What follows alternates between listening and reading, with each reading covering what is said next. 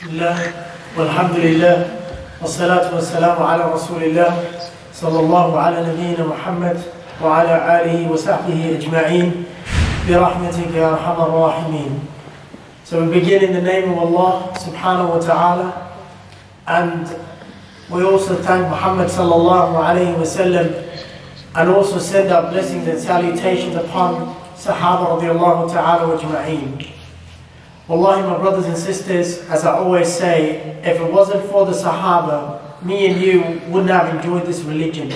What we are enjoying and benefiting is the hard work of Sahaba radiallahu ta'ala ajma'een.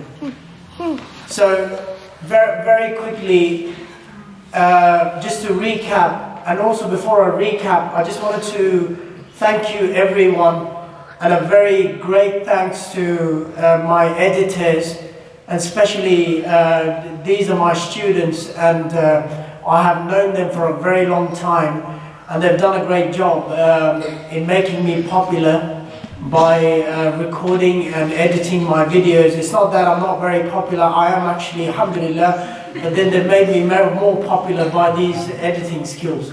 So I really want to thank uh, these students of mine and if you guys don't know, they're sitting at the back, and uh, Sophie Akari is one of them. Uh, also, I don't know what's the part of Jasmine in it because he has, she hasn't come out uh, really and spoken to me, so I believe she's done nothing towards editing skills. So, having said that, um, I really want to thank all of you as well for becoming a part of such a great blessing and we are gathered here, especially the youth, and especially my listeners over here. And um, uh, if I get your your name wrong, I mean, this is a real person who motivates me to come out. Why? Because there's always a question. He's always got a question. It's not a question that the Jews ask. It's a proper question that the Muslims ask, just to learn. So, what was your name?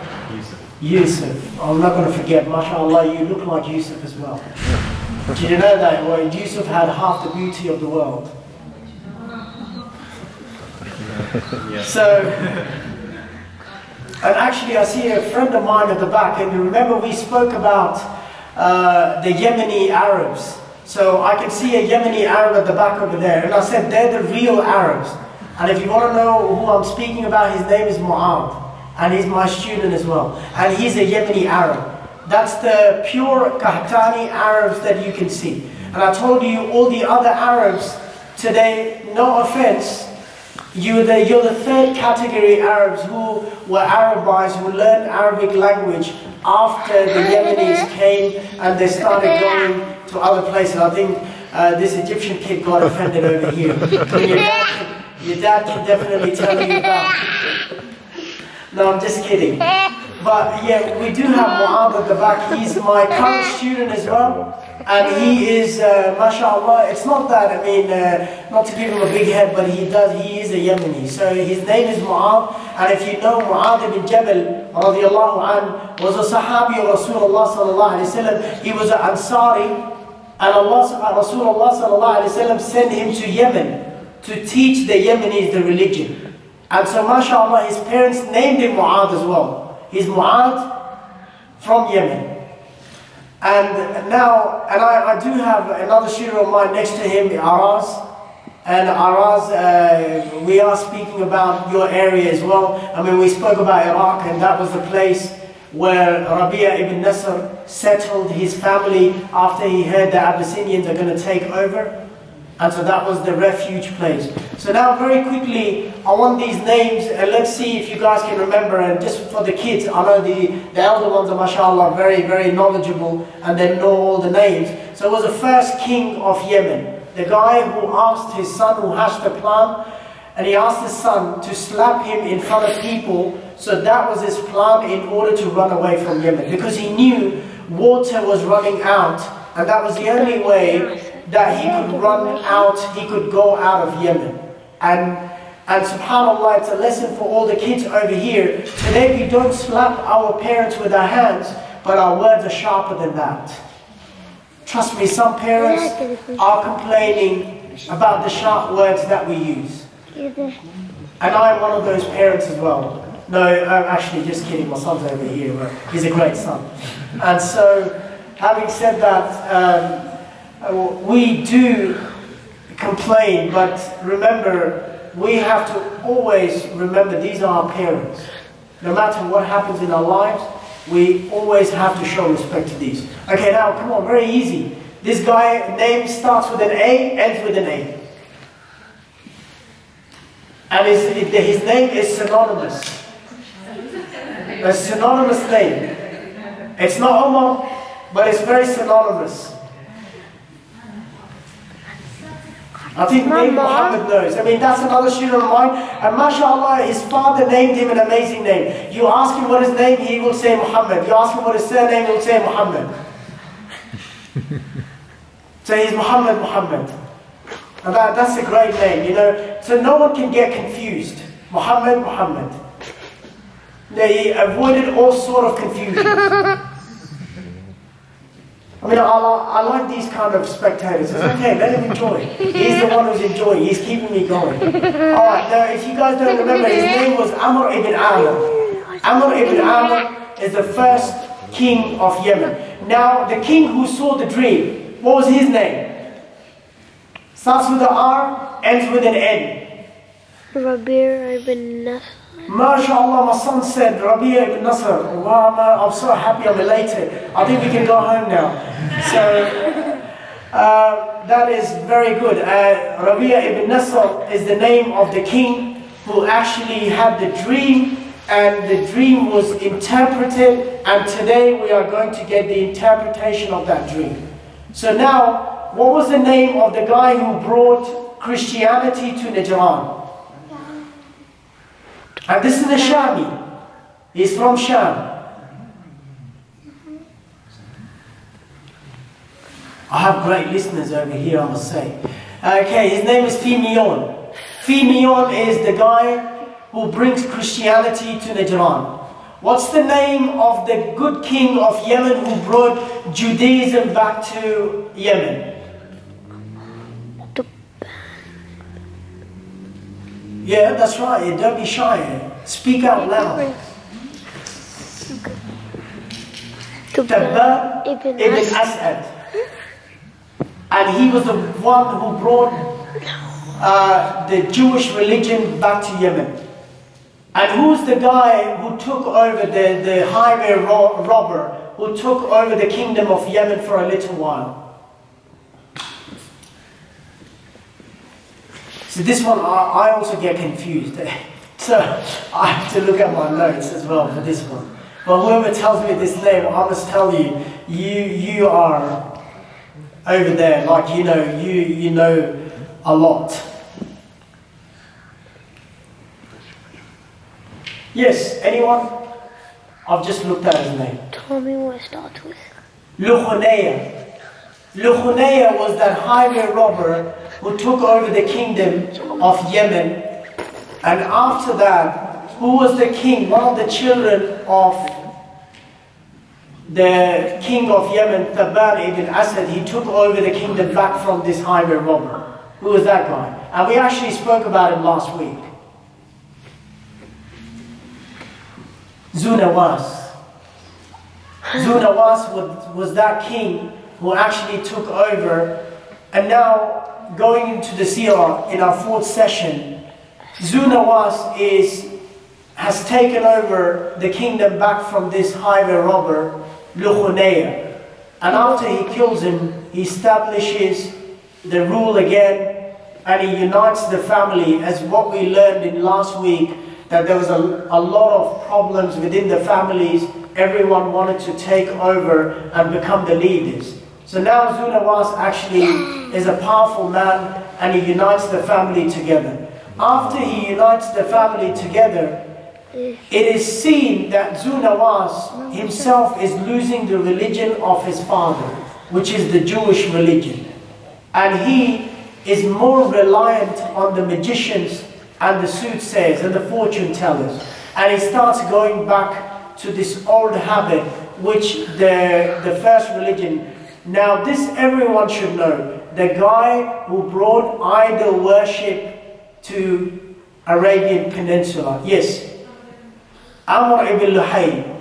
That's the guy. So they're going back to those days and he is more reliant on magicians and all these other things. And I told you, if you guys remember, back in my country, I mean, the best part of bagging your own country is that no one can call you racist. So that's why I always use my country as an example. So uh, if I do call anyone, I, I do know examples from everyone else's countries as well, but the safe part is to always stick to your own country. So, and I did tell you that in my country, magicians have shops, and they're very popular shops.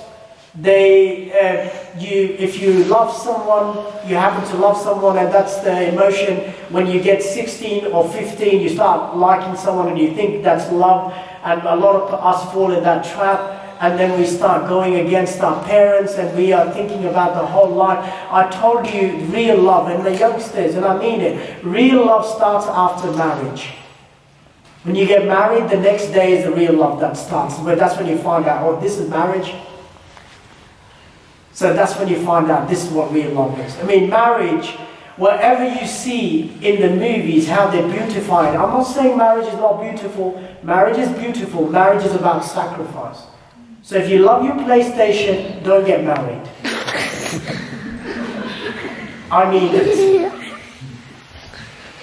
Because your wife's words are going to be more sharper than your mother. Your mother sometimes can also have mercy, but the wife does not have any mercy. I'll tell you that. So true. we have kids. There's a lot of uh, men who are affected. so having said that, I mean that goes uh, vice versa as well. Nothing against the women. Some women are, some uh, husbands are worse than fathers. I'll tell you that as well. They're always uh, babying their wives. But wives are there to love them, not to look after them as children. I mean that's where the philosophy goes wrong. When we start babying our own wives, then the love dies, and the only thing that remains in the house is a father and a child. So that we have relationship which stick relationships in the right place. So now uh, Zu Nawas is in this trap of fortune telling with magicians. He takes control over all the people. He does not want anyone to worship Allah subhanahu wa ta'ala. Remember Yusuf asked a question, you guys probably were sleeping at that time, he did ask about the religions. And I said every religion in Arabia was a Unitarian religion. So they believed in one God and they all worshipped one God. So whichever direction they were following, it was the direction to Jannah. So uh, what happens with Zu Nawas now, he's very powerful. Today my khutbah in Castle Hill, I spoke about why do people get into this realm of atheism. Actually, my, the title of my khutbah is Raising Kids to Become Atheists in our society. One of the major reasons why kids leave God or anyone leaves God is when they start thinking that they're too powerful to look after their needs. Once you're too powerful, you're too rich, you have the money, you're too smart, you're intelligent, you know everything what's happening in the world, you don't need God. And that's where you become arrogant. So you don't need any limitations. So anyone who comes and tells you that this is wrong, you don't like those limitations. And you say, I don't need them. So you look at all these uh, masterminds. I mean, one of the biggest ones that I always love, and this love and hate relationship with him, Richard Dawson, and he always says, these guys are very arrogant. You need to know these guys. You know what he says? Uh, you all know Mehdi Hasan. Mehdi Hasan's asking him a question. He says, what if you die and you see God? And Richard Dawkins smiles and he says, I'm going to ask God, why didn't you come to me when I was, when I was alive? That's arrogance at the top flight. Mehdi Hasan says, a simple question, what are you going to do if you die, you see God. How are you going to reconcile that? He says he smiles. He has a smirk on his face. He says, I'm going to ask him, where were you when I was in the world? Why didn't you come and see me? So this is arrogance at a highest level. So one of the major things that makes you leave your religion or leave God is when you're self-sufficient. And that's what Zu was. With these, with the help of these magicians, he became really self-sufficient. And he was able to do everything. Now, remember, Phineon had come to Najran and he said to his master, Gather all the people. If my God destroys your God, then will you believe in my God? And that's what happens. Allah sends a bolt, uh, a thunder, a lightning, and that burns the tree down. And everyone in Najran, for many years to come, till the time of Rasulullah sallallahu there were Christians. There were Unitarian Christians. When I use the word Unitarian for the little kids, it, it actually means you believe in Muwahid, you're a Muwahid. You believe in Tawheed, you believe in one God, you believe Jesus is the messenger, but then at the same time you believe there's one God. There's no God but Allah. So now, Phineon, so now in this group, there is a guy called Abdullah ibn Sama. Abdullah ibn Sama is going to Yemen. So remember, Najran is at the border of Saudi. Even today, Najran is there. But back then, if you look at the Arabian society, they were divided into different tribes. So they had uh, lands according to their tribes. They were very tribal people. So Najran was a place where these people used to live and it was never part of Yemen. So they were now traveling to go to Yemen. So they go with this leader, Abdullah ibn Salman, and he's a Unitarian Christian. So there's a group of people who travel to Yemen and they get to the center of Yemen where Zunawas is the leader. Now they happen to find out whoever worships Christianity, they are tortured and they're killed. So they start propagating the religion secretly.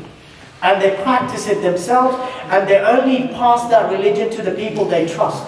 Because if they will preach the religion to people openly, those people will persecute them and they will kill them and they will die. And subhanAllah, what we say now, and I want the youngsters to look at this carefully. In this country, me and you live, your parents brought you here. I mean, my wife brought me here. I can really say that. Uh, that was my wife, that's why I came here. So she brought me here, and um, all of us came here and we are preaching our religion openly. We're sending these messages out on WhatsApp openly that there is a seer of Rasulullah. There are people who sit from some countries where you cannot openly preach your own religion. I'm talking about today's time.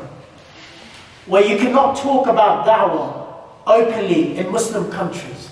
These are countries where the leaders say they believe in Allah. These are countries where people say they believe in Rasulullah.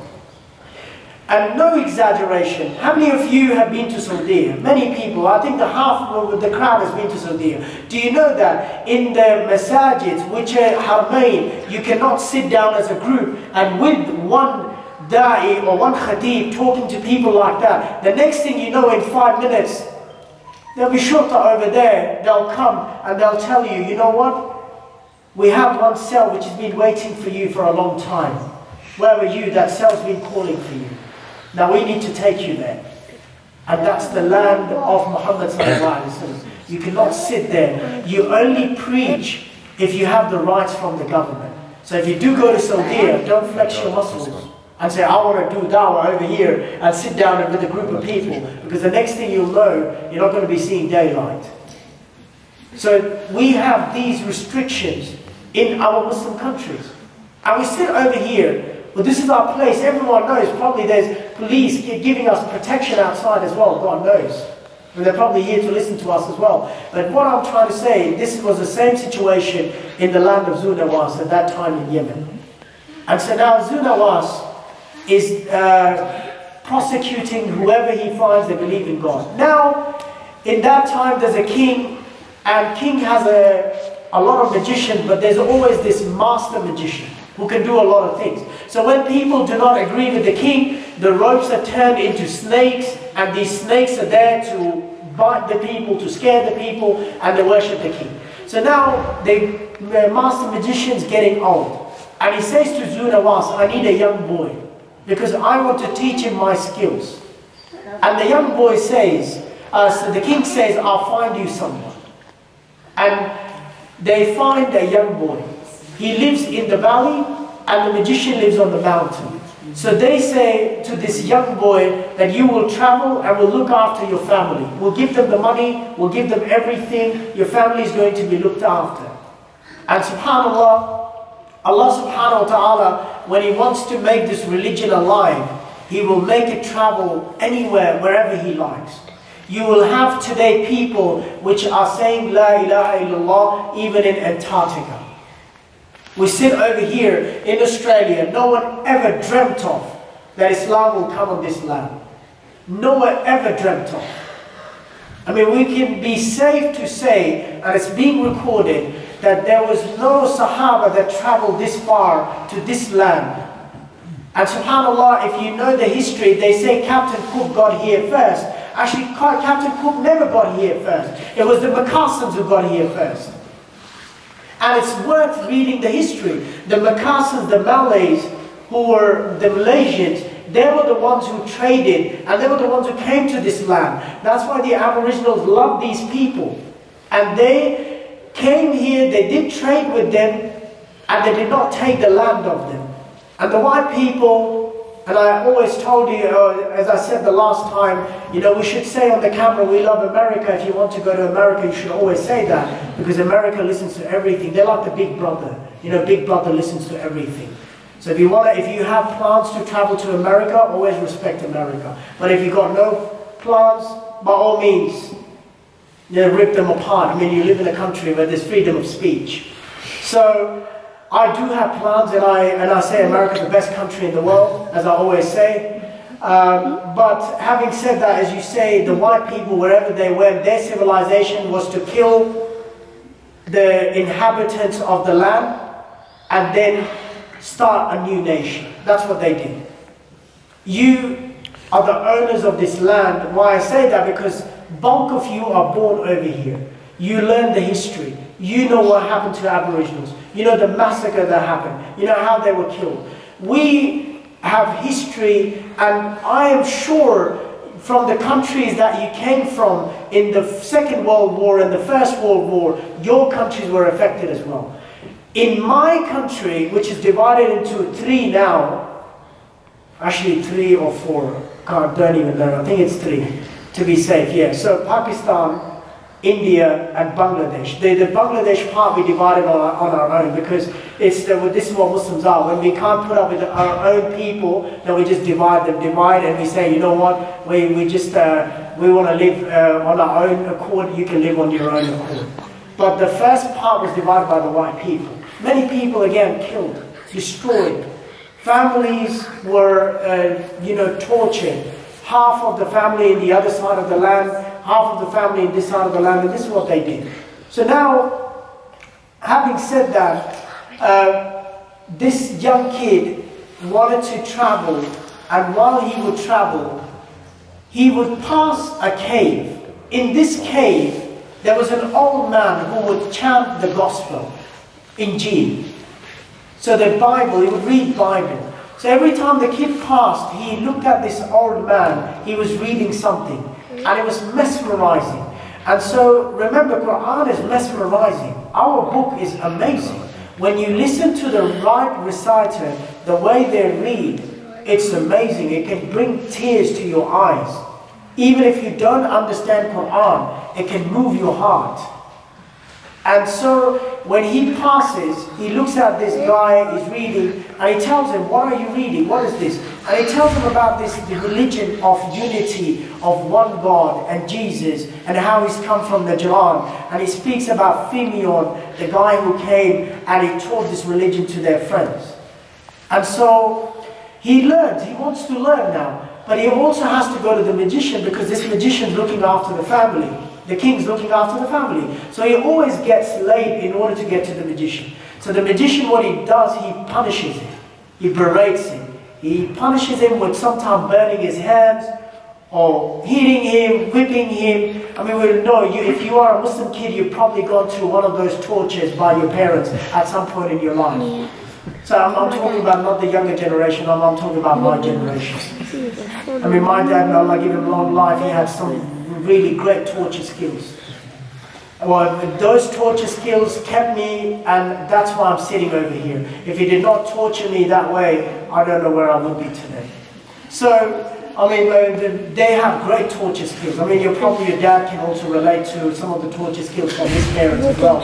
But their parents in the 50s, the ones who were born in the 50s, they had amazing skills. They could work with anything in the house. They could work with a belt. They could work with the shoe. They could work with the mugs, cups, anything. I mean, their hands were the last resort. If they could not find any tools or utensils, then they would use their hands because they had to take the frustration out. They could not keep it to themselves. And so the parents of 21st century have to be very careful because there's a number that's given to you in the school DoCS. Just call DoCS. So that's why the 21st century parents have become very lenient because every time they raise their hand, you are holding this placard, DoCS, and they put their hands down. So, I mean, that's uh, so basically this kid's being tortured, and now he comes back to this muwahid, this old monk. Remember, I told you about the monk. Who can tell me what's the definition of a monk? I said the monks are not just the Buddhist, what you see. Who's a monk Monk. in essence? Monk's not a monkey. No, just kidding. That's not the short form of monkey. They don't. Yes. I forgot. Yeah. Monk. Monkey?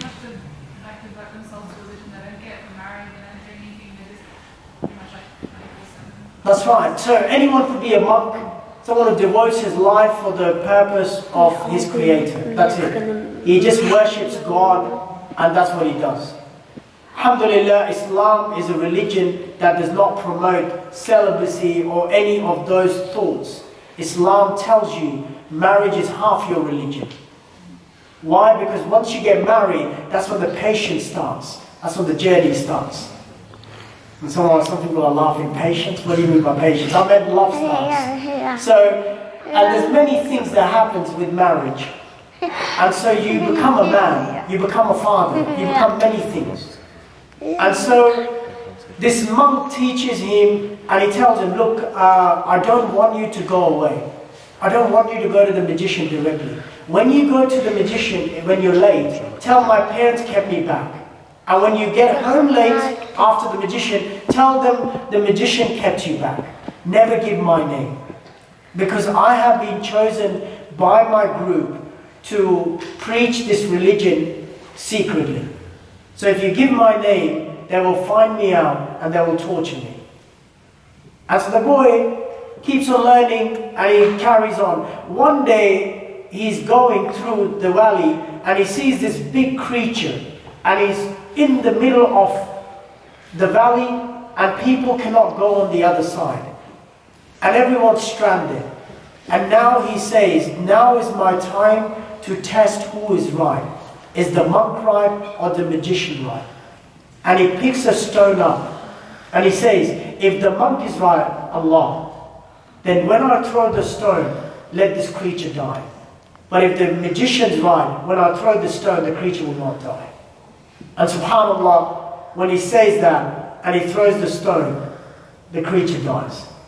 And at that time he believes what he's been learning from magic, that's wrong. And whatever the monks taught him, that's right. Allah subhanahu wa ta'ala blessed this person with many powers, supernatural powers, this little boy. And this boy is mentioned in the surah, which is Surah Al-Buruj. And so how he's mentioned, not particularly he's not mentioned. Remember, when we did the first lesson of the seerah, we said in order to understand Quran, we need to know the seerah of Rasulullah. When Allah subhanahu wa ta'ala says, Ashabul Ukhdud, who are those people? Those are the people of the land of this boy. So that story is coming. So now, Allah blessed him with many powers. One of the special powers he had, he could heal the blind by the will of Allah, by the power of Allah. Always remember, when Allah gives any powers to anyone, even if it's a prophet, even if it's Muhammad sallallahu alayhi wasallam, it's nothing that Muhammad sallallahu alayhi wasallam brought from his own house or with from his own will, from his own mind. That was that was given by Allah. And you all read that. The parents read this surah every day. Uh, sorry, every Friday night. قُلْ إِنَّمَا أَنَا بَشَرٌ مِثْلُكُمْ يُوحَى إِلَيَّ Allah subhanahu wa ta'ala is telling Muhammad sallallahu alayhi wa tell them you are exactly a human like these people are. There's only one difference. Yuha ilayya. That Jibreel comes to you. That you get Quran, you get Wahi. No one else gets that. There are some people in today's time, they've met Jibreel. Jibreel comes to them. That's why they've, they've got so many new rules. But I'm not talking about those people. I'm talking about Muhammad sallallahu alayhi wa over here.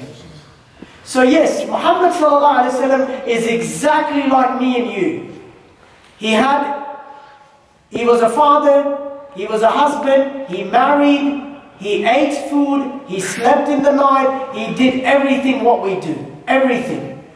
It's not that he was always flying in the sky, he had a carpet with him, it's not that. If Allah wanted to give him that, Allah would have given him that. For Allah, nothing is impossible. Whatever Allah gives to people, it is the power of Allah. And Allah chooses people. Even in today's time, you have the people who are close, the wali of Allah. When they make du'as, Allah opens doors. And you probably know these walis of Allah. When even, if you look at the seerah of Rasulullah the family of Rasulullah has hurma, has an honor.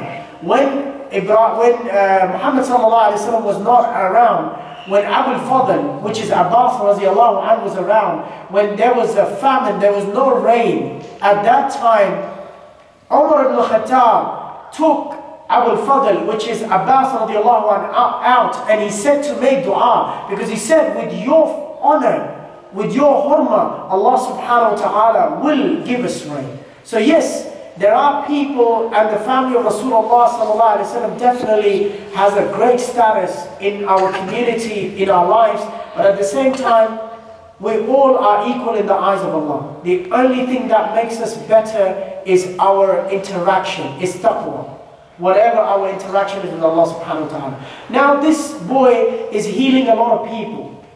He's giving a lot of people, and see, blindness was a very big thing. If you know the seerah of Isa alayhi salam, Allah gave him three special things. Two are, I've just mentioned. Leprosy and the blind. So you, actually he had more than three. Uh, but just to, uh, very quickly, leprosy, he could uh, cure the leper as well, and he could cure the blind. He could also bring the dead from alive. That was only some cases which were done just to show the people that is the Nabi of Allah. But he had another special thing. He could craft a bird with clay and he would blow on it and that bird would get life and it would fly. That was one of the powers that Allah gave to Isa And so it's again, Allah gives these powers. So now there is a guy in the cabinet of Zu Nawas. He's an old man. He's heard about this little kid who's giving a lot of powers. Uh, the blindness, he cures the blindness, he cures the leper. So he's blind, he cannot see properly. And he goes to this kid and he tells him that, can you cure me? And he says, yes, I can. But first you have to believe in the one that I believe. And he said, what do you mean? He says, I believe in Allah. This everything comes from Allah. So if you say you believe in Allah, Allah subhanahu wa ta'ala will cure you. And so he says, I believe in Allah. And he, as soon as he says that, he rubs his hand over his eyes and he gets his eyes back. And he's sitting in the cabinet one day, Zu Nawas looks at this man and he says, he's amazed. He's like, aren't you the one who was blind? He says, yeah, I was blind, but remember the boy that you have sent to learn magic, I went to him and he cured me and I've got eyes. Now Zunawas is very impressed. He said the kid has some learned some really amazing magic. Even my master magician did not have these skills. So he calls this boy in. And he says to him that where did you learn this magic? And who has taught you? How can you do this? And he said, Did the magician teach you these skills? And he says, No. He says, How do you do it? He says, Allah subhanahu wa ta'ala helps me to do this. And the king's very angry. Is that Allah? Who's Allah? What do you mean? He says, Allah is my Lord and your Lord. Everyone's Lord. And the king gets very angry. And he says, Who taught you this? And remember, the old monk said to him not to give out his name. And he starts torturing him. And when he tortures him, he cannot bear it anymore. And he says, This guy told me this. And then he calls this blind man in the court with the boy and the old monk. And first he calls the blind man. And he says that you also believe in Allah. Denounce your religion. And the old man says, No, Allah has cured me. I will never denounce my religion. And the, old, uh, the king orders a sword to be brought in and to cut the old man into half. And he says to denounce your religion. And he does not. And so they saw, they saw him into half. They cut him into half. Now the monk is also looking at him. And he says to the monk, You denounce your religion or else this will be your fate as well. And the monk says, I will never denounce my religion. And I believe in Allah and I will die with this faith. And they cut him into half as well. Now he says to the boy, You denounce your religion. And the boy says, I will never denounce my religion. Allah subhanahu wa ta'ala has benefited me so much that I was never like this before that. And then he says to the guards that we will punish him in a different way take him on top of the mountain and throw him off the cliff. And they take him on the top of the mountain, and Allah subhanahu wa ta'ala orders the mountain to shake. And all the guards who have taken him, they fall on the boat from the cliff, and only this boy is saved. And subhanAllah, now look at this. If me and you we were in the boy's position, again, I should not make wulu on your behalf. Maybe some people are really more uh, you know, uh, strong in their faith. But people of today's time, if we were in this boy's position, if Allah had saved us, the first thing we'll do will run away. We're not going to come back. You know, the boy doesn't do that. The boy comes back to the king. And he says, Allah saved me. But the king is more angry now. And the king orders the guard to take him in the boat and to sink him in the water. And they take him. And Allah orders the boat to shake again. And all the guards in the water, they all drown. And he comes back again. And we were second time lucky. I'm not coming back, I tell you that. But this boy came back. And when he came back, and he said that there is one way you can kill me. There's only one way. No matter how many gods you keep on sending, you're not going to be able to kill me. He says, take an arrow and invite all the people of the land and then shoot the arrow. Say Bismillah and shoot the arrow. And then you will be able to kill me. Before that, you have to gather everyone. And subhanAllah, he gives him the way how to kill him as well. But there is a plan. And subhanAllah, remember, Allah subhanahu wa ta'ala has greater plans for, for this uh, ummah and for all of us. We may only have very, we may be only very short-sighted when it comes to our future and the future of our nation. But Allah has some greater plans for us. And so this boy gives him the way to kill him. And he's, the king's deluded. He wants to get rid of this person. And he tells the guards to invite all the people. It's like uh, if you've, uh, you know, back in the days when you, those gladiator fights were when they invited all the people and they would fill them up. Did you know that? Why did uh, those shows went on? And I'm giving the lessons within the seerah, and that, that's uh, one of my styles, so the kids can also benefit from it. Why do you think the gladiators and all these, um, uh, you know, gruesome games were one of the biggest things, uh, entertainment in, in Rome? Why, why do you think that was so common? So that they could keep people away from the purpose of life. Back then, there were these games and these, these massive uh, grounds to practice that. Today, we don't need these games. Today, we just need a telly, a television, a TV, and that does the job. It suits everyone. well, no matter what age you come from, you know, if you don't like Netflix, there's Stan. If you don't like Stan, there's Foxtel. If you don't like Foxtel, there's Freeview. And if you don't like that, there's God knows, I mean, it keeps on going, it never stops. So everyone's entertained.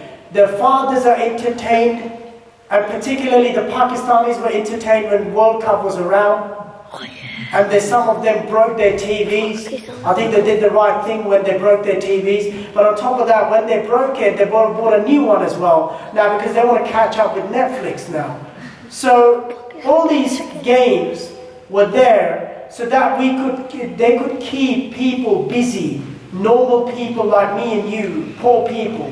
So we could be busy all the time, and we have no time to think about the main things in our lives. And that's what these entertainment and games industries they do. When you have these games for our children, and when they sit on in front of the TV, all parents sitting over here who have kids under the age of 15, your kids are controlled by the game. As soon as they press enter, once they hold the joystick, now they're being controlled by that PlayStation the whole time. They're just controlled now. They're being hypnotized. And the next thing you know, they don't even move. They don't move. If the mum just tripped from the water that was in the kitchen and she yelled, the son's probably, or mum's watching TV, Well, the TV sounds like mum. And he just carries on. And the next thing you know, when the dad arrived, the mum's fainting on the floor. He opened the door. What happened to mum?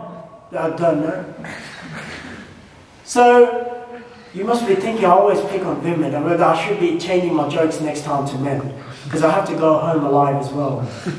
if I'm not going to go alive, then I'm not going to be coming back again. So I have to be very careful with those things. So now, having said that, um, the people are gathered and they all come around and now is the time he takes the arrow and he shoots the arrow. And he says bismillah. And when he shoots the arrow it goes all the way and it pierces through the heart and the boy dies and when they hear the word bismillah that in the name of Allah now they realize that Zu Nawas is nothing. Because they wanted to kill this boy, but they were not able to kill him. And then they say, Amantu billahi hadal ghulam. That we are, we bring uh, iman and we bring faith on this ghulam, this boy's God. And that's what they do. It is said by Ibn Kathir in the Kitab al-Tarikh and also At-Tabari mentions 20,000 people were there gathered. Two zero. Thousand people were there. And they were all watching this unfold. And they all believed in Allah straight away. The plan of Zu Nawas failed. And the plan of Allah subhanahu wa ta'ala was the one that one boy gave his life and he brought Iman to the hearts of 20,000 people. Now look, this is what Iman does. How many of us have become, you know, uh, hypnotized? And how many of us, our souls does not even move? Today we look at Muslims dying around the world. We're very uh, sorry to see the people of China. And we can't see anyone from Chinese background over here, but they're Muslims as well. They are being crucified, killed, on a daily basis. And the his, and the, the, not just the atrocity, not in China. I mean, Palestine is having its share. Egypt's having its share. Pakistan's having its share. Afghanistan's having its share. Syria's having its share. Everyone. I mean, you name it. Uh, Burma is having its share. You've got, uh, you know, Rohingya is having its share. There are people, the non-stop killings that are happening. And if you look at us, we've been hypnotized.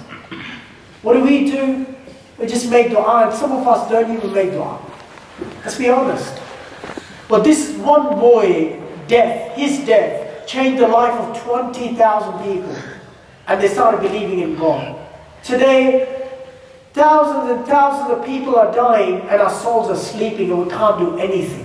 We don't even sign a petition or we don't even go on our Facebook or we say we stand up. Do you know that you, you are so lucky that you live in this country, you have no problem when it comes to speech. It's freedom of speech. There's always ways how you use your speech. There is a way to talk to people. You can put your point across and you don't have to be rude as well. You don't have to scream in order to be heard. You just have to use the right words in order to be heard. How many of us are doing that? We don't even talk about this. And this one person dies and he lightens 20,000 people. Now Zunawas is angry and he threatens everyone and no one's listening. And he orders the guards to build and to form ditches and to make ditches on the ways of the on the road, on the pathways, and to dig them up and to burn fire in them. And so now when they burn fire in them, they start putting people into it. They ask them, do you believe in Zunawas or do you believe in Allah? And whatever they say, if they say Allah, they put them in there. They put each and every person in there. And in the stories of history, one woman is brought forward. This woman, when she came very close to fire, she had a little baby.